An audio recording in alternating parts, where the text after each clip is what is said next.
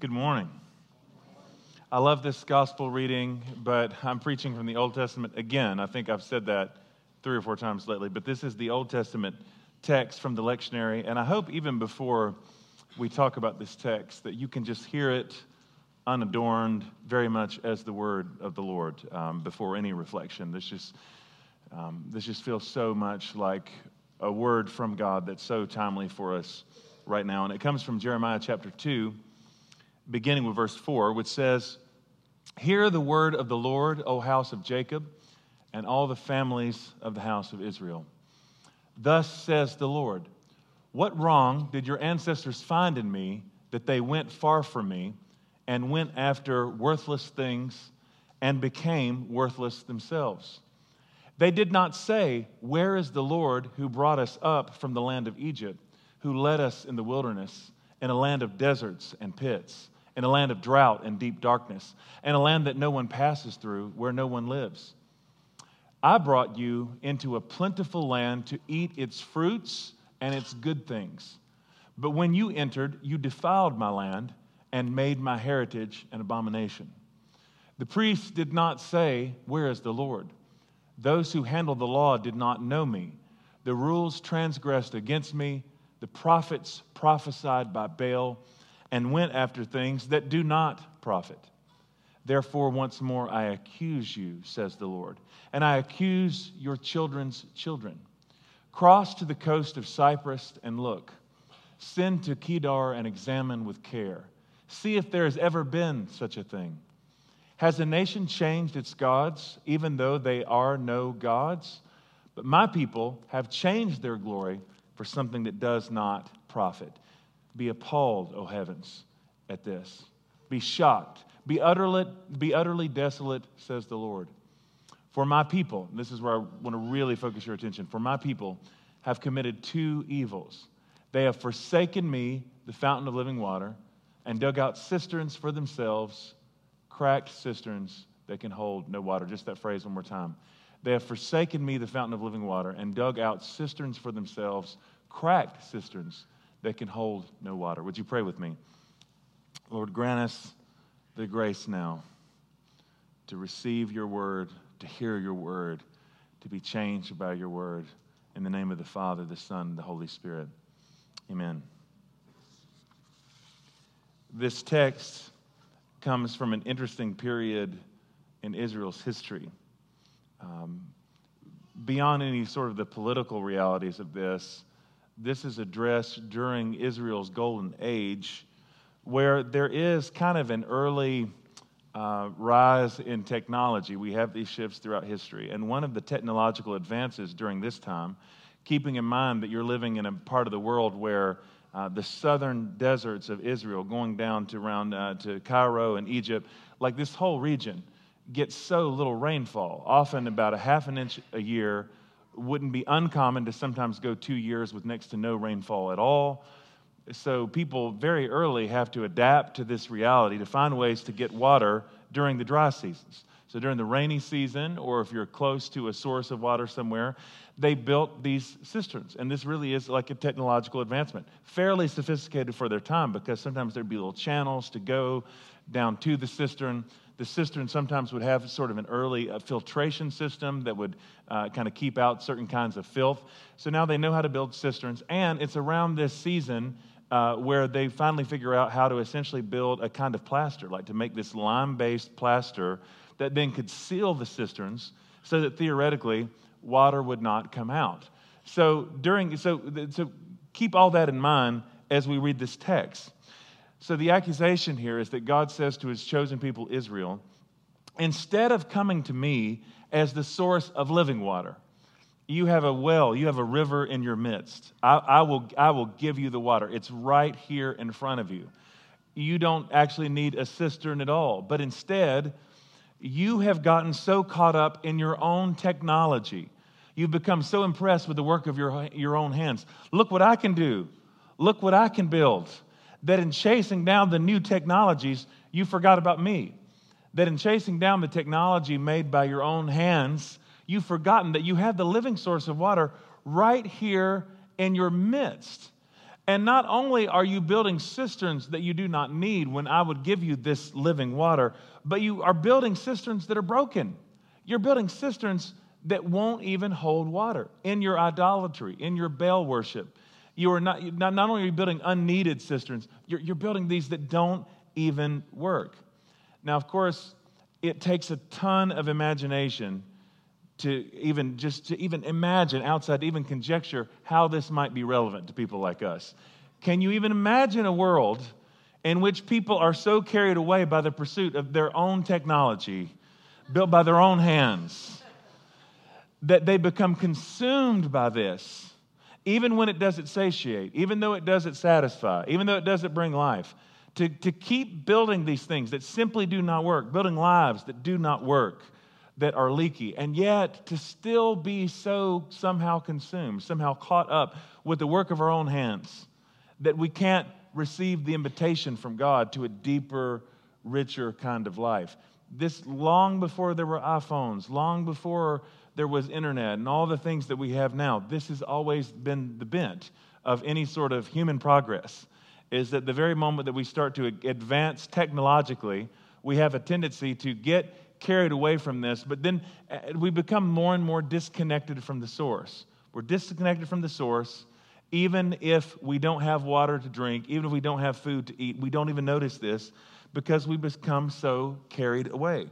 I hadn't thought about this in so many years until the first service, but about um, reading years ago about a study where they put these rats in a little cage where they had two buttons, and if they hit one button with their paws. What do rats have? Do they have paws? Little feet, is that right? So, so if the paw hits one button, then they get a pellet of food.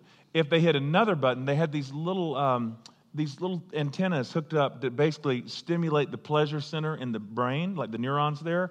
So if you hit w- with one paw, you get the food. Other paw hits this other button, and it stimulates the pleasure center in your brain. What they found with the rats is that they would just keep hitting the pleasure center over and over and over again. I mean, like all night, all day, until ultimately the rats starved to death in the presence of food, just wanting to hit the button that would just stimulate the pleasure center. Isn't that remarkable? And such an image of how we live, of how we are. to go after things that we know don't satisfy us. That on some level we, we, we just we know we know this already. And anybody here, which I'm imagining is most of us on some level, anybody who on any level has ever dealt with an addiction yourself or loved someone who's dealt with an addiction knows how deeply true this is. Things that you can recognize as not being good for you, things that are not life giving, and yet the pull of it becomes so strong. And oftentimes, it's just how it works. Like we have to learn these things most of the time for ourselves. It'd be awesome if you could just tell people, well, just don't try that. And most people kind of have to hit the end of the rope somewhere where they try these things, they go after these things that don't satisfy, have to find out for themselves that it just it that this is a life that just doesn't work. But it often it, it, that often comes at such at such great cost. What I feel like we get through texts like this is the heartbreak of God who so deeply loves his people, who so deeply wants to provide for his people. Israel, all I've ever wanted to do is take care of you. All I've ever wanted to do is love you. When I brought you into the land to begin with, you remember that? I gave you the good fruits. I gave you everything good that you ever wanted to eat and to drink. This is how I want to take care of you. Some of you know that frustration. If to love a son and daughter through an addiction or a spouse or whoever where it's like or anybody in fact who just doesn't know how to accept help when you're there and you're saying like look i want to provide for you. I want to take care of you. Let me carry those bags. Let me do the housework. Let me pay the bill but they're just this, this stubborn determination to keep doing it your own way i think what we get in these texts is something of just the heartbreak of god over this which is not, while it's often framed in judgment language, uh, the more that we look at the big story of Scripture, and I don't have time to go into the whole thing, but like, I'm really convinced the further I go that the judgment of God is so much, uh, it's more kind of turning us over to our own stubbornness to allow us to keep going after things that don't satisfy us. It is not a punitive, petty God who's super angry, who's monitoring your quiet time. Okay, you didn't do it right, you didn't go through all the right steps. Therefore, going to have to teach you a lesson. That's, that's not how it works. But I do think there's a real heartbreak there at the way that we go chasing after these things that continue to just that continue to break us down that just don't bring life just again uh, building a life that does not work another 1130 special i did not say this in the first service either but i promise i didn't make it up it's sort of remarkable i didn't think to tell this actually so this i have a significant person in my life for whom i am dog sitting and house sitting this weekend while said significant person is away who has a delightful dog named Biscuit, who I dearly love, and kind of a mud, about 55 pounds, sweet as she could possibly be. And it's just, she's so much fun. Like, she just sort of, her whole person, she just wags her tail all the time and just, just looks up with these big eyes, just constantly just, just wags. Just the sweetest dog ever. But man, this dog who has like, we think she's about like half uh, beagle, she just has this thing about, she just desperately wants to escape the house. And this is a beautiful house. So, like, the backyard has a fence that is kind of old and flimsy and wood, and she keeps looking for ways to get out from the fence. And she finds them. She'll get holes underneath. She'll find, again, the fence is sort of, and once you kind of like do something ghetto to try to patch up one hole, then she finds another. And it just, it gets me really frustrated. And this is a dog who I dearly love. But like, again, so yesterday morning, uh, took the dogs out. She got out and I didn't know it because typically I thought fence was okay um, she found another way to get out, and a neighbor comes from like three doors down bringing the dog. So already, this is how I started the day. Later in the afternoon, take the dogs out again. Biscuit goes in one direction, let her out of my sight for one second, and somehow got through the gate. I, I, I have never been so mad at an animal in all of my life. It was the second time yesterday, and I never, and I'm not, I'm not that person. Like I never, I, I don't get mad at animals. I would typically be like, a, a dog is a dog. But the thing is I am so good with dogs. I love a dog so well. And Biscuit, in particular, like she's there living the life of Riley. It's this beautiful house where she gets all the food that she wants, all the petting that she wants, like nonstop love and affection. It's like, dog, what do you even, what are you going to find 95 degrees out in the middle of the afternoon in Tulsa? that would not be better like if you were here? Like i so so i spent like 45 minutes out looking for the dog in the car so for some of it walking for some of it. Finally when i come walking back biscuit is right there back in front of the gate like wag wag wag wag wag. Just happy. I get biscuit in the house and i try to explain this to her you know? I was like i gave the whole speech biscuit biscuit you got a good life here biscuit what are you trying to find that you don't have at home, Biscuit? All the love you need is right here. All the food you could want is right here. Like Biscuit just have a, has a good life. It's like, you just, are, you not, are you not grateful? She also, has a, she also has a cat who's never grateful, but that's expected, right? Like a 17 year old cat. That's the ornerous thing. If Bis- Biscuit's whole personality is wag, wag, wag, the cat's whole personality, it's like she's smoking a drag off a cigarette and like, I hate you people. Ah.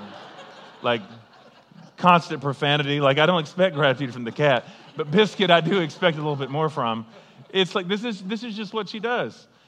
And I just look at that, it's like it, it is a that is a metaphor for my whole life. Is the Lord spreads the feast, the Lord gives nothing but good things. If I can find a hole through the fence, if I can find a way out, even uh, if there's something I can go chase, whatever be, it's so easily distracted. My personality has precisely two gears, and this is people who know me well know this is true. I either don't like something or I'm addicted to it. It's one or the other. I have no middle ground. I either don't like or I am addicted. I don't even understand kind of in betweens. Uh, I'm a U2 fan, which means I've seen U2 in concert 17 times all around the world. Um, if I, um, i love movies, so I don't, that's not like a casual thing. I have less time than ever for these things these days, but I think I estimated, because I used to keep track on like Netflix, that I've seen in my life, oh, I don't know, five, 6,000 movies conservatively, which includes a lot of films you haven't heard of, because I have an addictive personality. It's just what I do. So, like, if you give me the buttons, and one offers food and the other one stimulates the pleasure center, believe me, I'll just keep hitting that over and over again. And thank you, Jesus, for spreading this feast for me. However, if I can eat Doritos every meal, and 3 a.m. and just keep going. If that feels good in the moment, then that's just what I want to do. Does anybody understand what I'm saying? It's so fun. I love how like half of you right now are like, oh, our, our teaching pastor is very disturbed. He needs, he needs help. Someone should talk with him. People have tried. and I'm just like biscuit. I just wag and keep going. This for me, this is such an image of how I feel like we, we live so much of our lives, and especially in the technological, digital age that we are right now. Just keep clicking. Oh, I'm so tired and I just want to go to sleep, but I'm still clicking. Eyes crossed, right? Uh, I, I, I, need to rest so badly. Some of you guys are so terribly sleep deprived. And yes, work's busy or whatever, but a lot of it is staying up 2.30 in the morning just scrolling through facebook whatever aimless just looking for something else to amuse or entertain having no boundaries on any of these things and I feel like now more than ever, it makes the invitation of the Lord so powerful and such a contrast that God, in His goodness, in His love, invites us to come apart from all of that. And the whole invitation is will you not just let me love you? Will you, just, will you not just let me provide? Will you not just let me sustain you? Part of the trouble, at least for me, is that in the environment I grew up in, which I don't blame on anybody else, but my own understanding of prayer and any sort of spiritual discipline was so much like if I don't do this an appropriate amount of time or do it exactly the right way, God's going to punish me. And when you think that way, then that's never associated with something pleasurable or rich or good.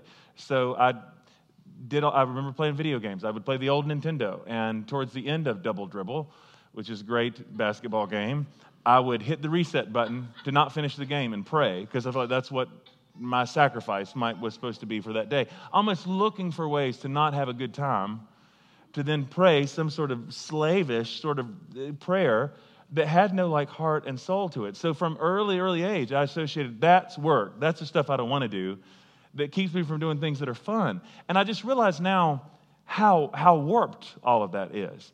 How much God wants us to delight in His presence how much God wants us to, God wants to provide rich things for us. Um, there are seasons, of course, where we fast. Uh, around here at Lent, we talk about that a lot. So there's a role and place for fasting in the Christian life. But please understand, the Christian life is much more about feasting than it is fasting. Feasting primarily.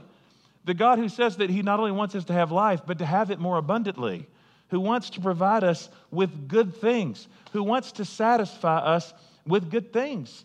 But we're still the kids who want to eat Doritos around the clock and feel like God must be terribly angry and ornery that He would not want us to have Doritos at three o'clock in the morning uh, and just keep going. It's, it's, just, it's just not how it works. Let me show you a couple other texts that we'll look at quickly.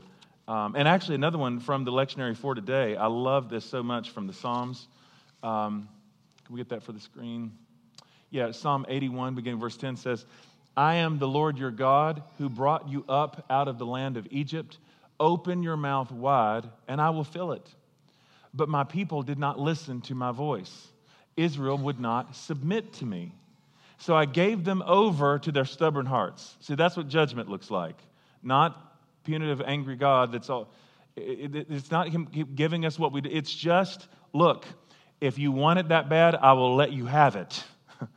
So, as God gives us over to our stubborn hearts to follow their, our own counsel, then we go on, oh, that my people would listen to me, that Israel would walk in my ways.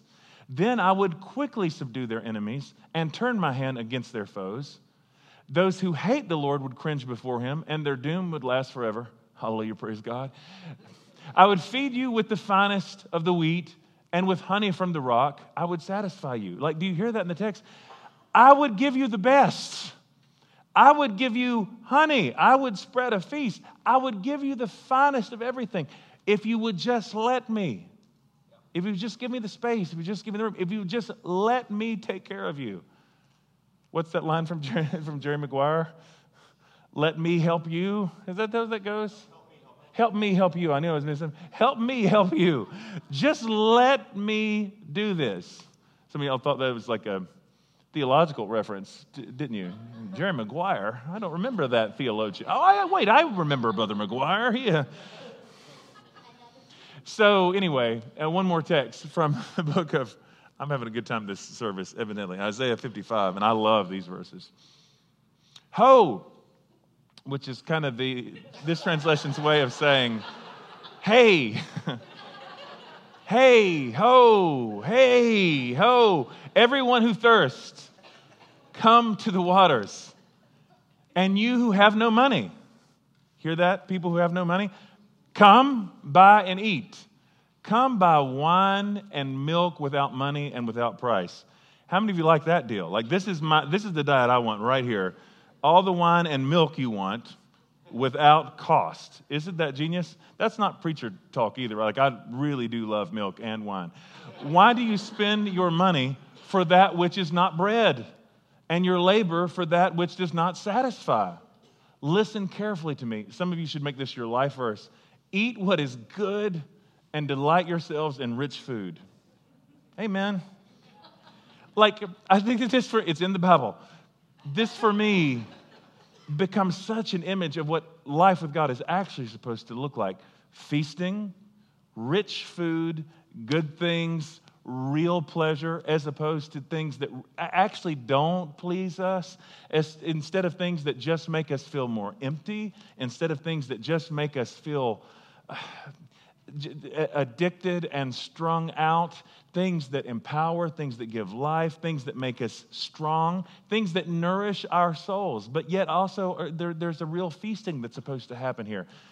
I don't have time for a mini lecture on the spiritual disciplines, but whether uh, Jared McKenna did a wonderful workshop with us a few weeks ago on contemplative prayer, or some of us are praying through the, uh, the daily offices, to the Book of Common Prayer so amazing to me, just the richness of those times. Not that it feels awesome every minute, but just by giving God a little bit of time and space to work, to satisfy our souls, the difference that that makes. All, all, all, I'm asking for this morning is that wherever you are coming from, that you would reflect, even for a moment, on what things that you're chasing after right now that just do not satisfy. See, I'm not even asking you to be super spiritual about it. I'm not even, I'm not even just, just think about the evil things. I don't, they're not all evil things. Some of them might be, but I, I'm talking about things that you continue, and this could be anything from workaholism, where you just slavishly, like you are so, so, whatever it takes for more money, whatever it takes for more things. This could be sexual addiction. This could be substance abuse. Whatever form that takes, the stuff that you keep craving, that when you get it, only makes you want more, doesn't satisfy. One of my favorite quotes of Frederick Buechner is that lust is the craving of salt for a man dying of thirst. You just want more, and you just keep wanting and wanting, and it's just an endless cycle of want where the needs never get satiated, your soul's never full, your body's never satisfied. It just keeps going further and further and further. Can you hear this morning the invitation of the God of freedom? who invites you to come apart from those things that just simply cannot satisfy you so that he can feed you the really good things, so that he can take care of you, so that he can cover you and wrap his arms around you. In just a few moments, when we come to the table, this is where we learn how to do this. What we do when we come to the table is what's teaching us how to live every moment in the Spirit. What, what, what is God asking me to do right here, right now? Very simple. To come to open my hands and just receive. Receive the gift of this moment. Receive the gift of this breath. Wherever you are, whatever you're doing, long after this service is over, there is an invitation. Any moment that you're ready to just to wake up to the presence of God and to receive the gift of his peace, to receive the gift of his love. This moment teaches us how to live all the others. But before we do that, I do want to pray for you. Would you just close your eyes for a moment? And let's just reflect and not be weird about it and not be inhibited about it. Let's be let's be honest. What are the things right now? What are the things right now that you're chasing after? What are the things right now? God, you look into us and you always see straight on through. And you see, Lord, um, the things that we chase after that are so empty There'll never be enough likes on Facebook or Twitter. There'll never be enough partners. There'll never be enough junk food. There'll never be enough alcohol, drugs, fill in the blank, people's approval. All these things, God, that really don't satisfy us. They aren't good for us. They always leave us worse off rather than better. And yet we just keep hitting the same button over and over again when you want to provide us uh, the, the, the, the sweetest and richest of foods. God, I pray that you would teach us how to delight in you. I pray, God, that you would give us the, just the grace and the strength to receive the invitation that you offer us as the God of freedom, as the God who does not want us to be bound, but the God who only wants what's best for us, who only wants us to be more human and more alive and to live more full. God, I pray even in this moment that we would choose to come awake. I pray even in this moment, God, that we would um, invite you to come and smash down all our idols. We, God, if we need to, if you need to, Lord, uh, help us just kind of throw down the cell phone for a little while, whatever it takes, God, I just pray that you would draw us apart. Come, allow us to come apart in your presence where we can remember who we are again and remember who we're called to become again. And I do pray specifically, God, in this service that for anyone who is bound by any kind of addiction right now, I do ask in the strong name of Jesus Christ that you would bring freedom and relief. That there would be this strong sense today, God, that you don't look at any of your sons and daughters through eyes of judgment, only with perfect love you want them to be well. You want them to be whole. You want them to be free. Teach us how to trust that. Teach us how to trust that you only want what's best for us and what's good for us. We ask this in the name of the Father and of the Son and of the Holy Spirit. Amen. Thanks for listening to this message from Sanctuary Church. If you're in the Tulsa area, we invite you to attend one of our weekend services on Sundays at 8:30 a.m., 10 a.m., or 11:30 a.m. If you would like more information about who we are and what we're about, or to partner financially with what God is doing through Sanctuary, you can go to our website at sanctuarytulsa.com. You can also download our mobile app from the App Store and Google Play. We hope you'll join us next week. Grace and peace.